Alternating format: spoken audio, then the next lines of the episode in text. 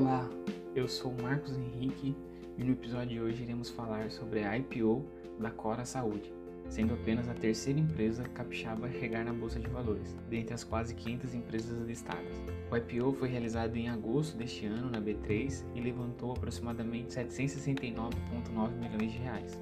Quais suas ambições, pontos fortes e fracos, mas conheceremos no decorrer desse episódio. Vamos lá! A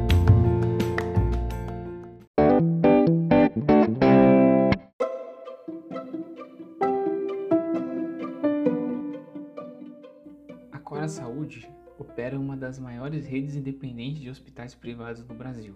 Para se ter uma noção do desenvolvimento, a companhia operava em 31 de dezembro de 2018 com 6 hospitais e 593 leitos privados. Em apenas dois anos, a Cora Saúde passou a ter 11 hospitais próprios localizados nos estados do Espírito Santo, Mato Grosso, Distrito Federal e Tocantins, somando 1.272 leitos, dos quais 293 de unidade de tratamento intensivo, de acordo com os dados de 31 de dezembro de 2020, e uma receita líquida de contratos com clientes de 612,3 milhões de reais. A companhia também fornece serviços de oncologia ambulatorial nos estados do Espírito Santo e Tocantins e mantém um ambulatório de oncologia no Mato Grosso. Além disso, presta serviços auxiliares de apoio diagnóstico a pacientes particulares ou através de empresas conveniadas, companhias seguradoras, entidades de assistência médico-hospitalar e cooperativas de saúde. O serviço de apoio diagnóstico inclui diagnóstico por imagem, análises clínicas e hemodinâmica, entre outras. Os recursos captados tiveram como objetivo utilização na expansão inorgânica da empresa por meio de aquisição de ativos, incluindo o pagamento de parcela do preço de aquisição do Hospital Anchieta, que falaremos à frente, ampliação dos ativos já existentes, inauguração de novos hospitais e de outros segmentos hospitalares, como oncologia e imagens de diagnóstico. Nos últimos três anos, a companhia apresentou taxas de ocupação superiores à média do setor de saúde brasileiro. Em 31 de dezembro de 2020, os hospitais da companhia possuíam um total de 1.002 leitos, com taxa média de ocupação de 72,9%, 78,6% e 77,9% nos exercícios sociais de 2020, 2019 e 2018, respectivamente. Como referência, os membros da ANAP, que é a Associação Nacional de Hospitais Privados, apresentaram ocupação média de 76,4% e 77% para os anos de 2018 e 2019 respectivamente, e de 66,5% no período de janeiro a outubro de 2020. Considerando o mesmo período de 2020, a companhia apresentou uma taxa de ocupação média de 73%, evidenciando a resiliência do seu modelo de negócio mesmo em um ano difícil para o setor hospitalar. Atualmente, o seu modelo de remuneração mais utilizado é o Fee for Service, no qual a instituição é remunerada pelos serviços prestados e pelos insumos incorridos nessa prestação de serviço de forma granular e imprevisível, mas desde 2016 a companhia pratica modelos flexíveis de remuneração com as fontes pagadoras parceiras, e atualmente 50% da receita líquida dos contratos com clientes da companhia são provenientes de modalidades flexíveis de remuneração.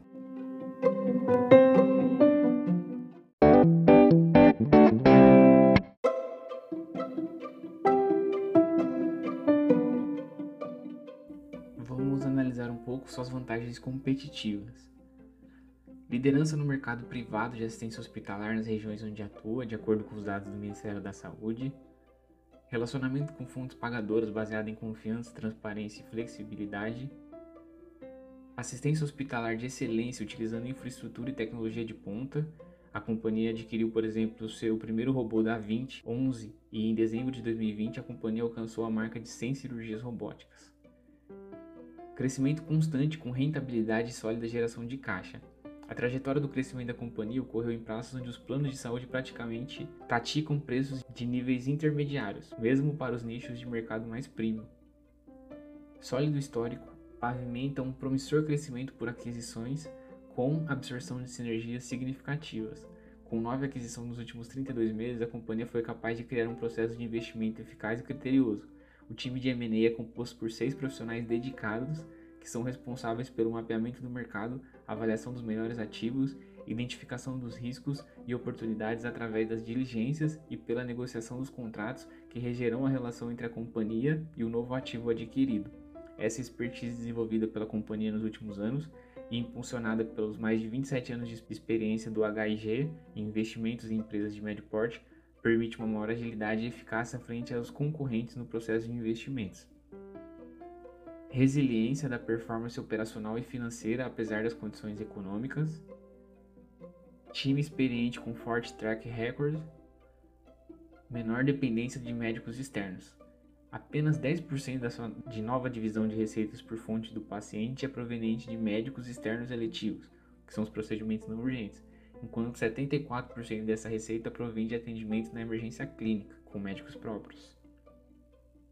Práticas sustentáveis ESG está no DNA da companhia. Nos últimos anos, ela tem desenvolvido uma agenda robusta de práticas, incluindo o apoio a diversos projetos sociais, o consumo de energia e água reduzidos quando comparados a pares do mercado, e práticas rumo à diversidade e pluralidade. Como exemplo, 70% de funcionários em cargos de liderança são mulheres.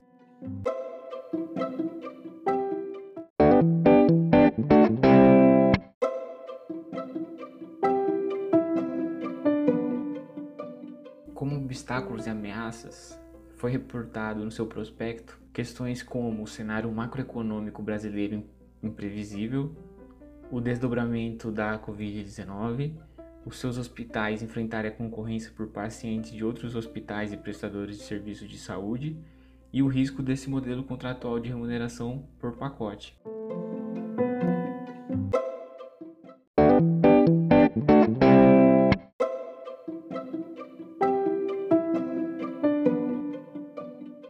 Concretizando o que a companhia informou que faria com os recursos oriundos da sua IPO, a companhia comunicou em 31 de 8, por exemplo, que a sua controladora adquiriu 100% das cotas do Hospital São Mateus, localizado em Fortaleza, Ceará, por 92,1 milhões de reais. Esse hospital ele é bem estratégico, conta com 150 leitos e é reconhecido por serviços de alta complexidade e referência no tratamento clínico e na especialidade de neurologia. Em 30 do 8, a empresa já tinha anunciado a aquisição direta de no mínimo 75% e no máximo 100% das cotas do Instituto de Neurologia de Goiânia, por 122,9 milhões de reais. A Cora Saúde Participações anunciou também que a sua subsidiária comprou 80% da empresa Grupo Otto, um dos maiores grupos hospitalares do Ceará, por 248 milhões de reais. A conclusão consagra a formação do maior grupo hospitalar do Ceará, totalizando 444 leitos. A Cora inaugurou sua presença no estado do Ceará, tornando-se líder do mercado e contando com uma operação que já nasceu robusta e pautada pela excelência médica, com hospitais referências em diversas especialidades. O grupo Otto agora passa a ser composto pelo Hospital Otoclínica Matriz, com 194 leitos, Hospital São Mateus, com 150 leitos, e o Hospital Gastroclínica, com 105 leitos, além de unidades avançadas de pronto atendimento, unidades de análise clínicas e de imagem.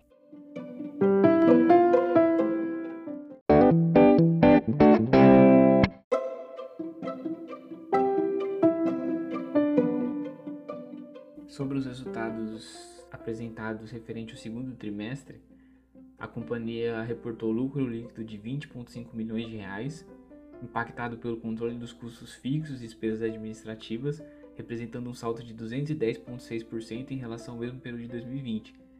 O lucro também foi beneficiado pela taxa de ocupação dos leitos, aumento de pacientes dia e crescimento do ticket médio por paciente dia. A receita líquida totalizou 306,8 milhões, alta de 125,5% em relação a um ano atrás, um ano antes. A empresa destacou que as aquisições dos hospitais Santa Teresa, Palmas Medical e Hospital Anchieta impactaram o crescimento na linha no período. Já o EBITDA, que é o lucro antes de juros, impostos, depreciação e amortização ajustado, disparou 226% em um ano, de 27,2 milhões para 88,8 milhões. A margem EBITDA ajustada subiu 9 pontos percentuais para 29%.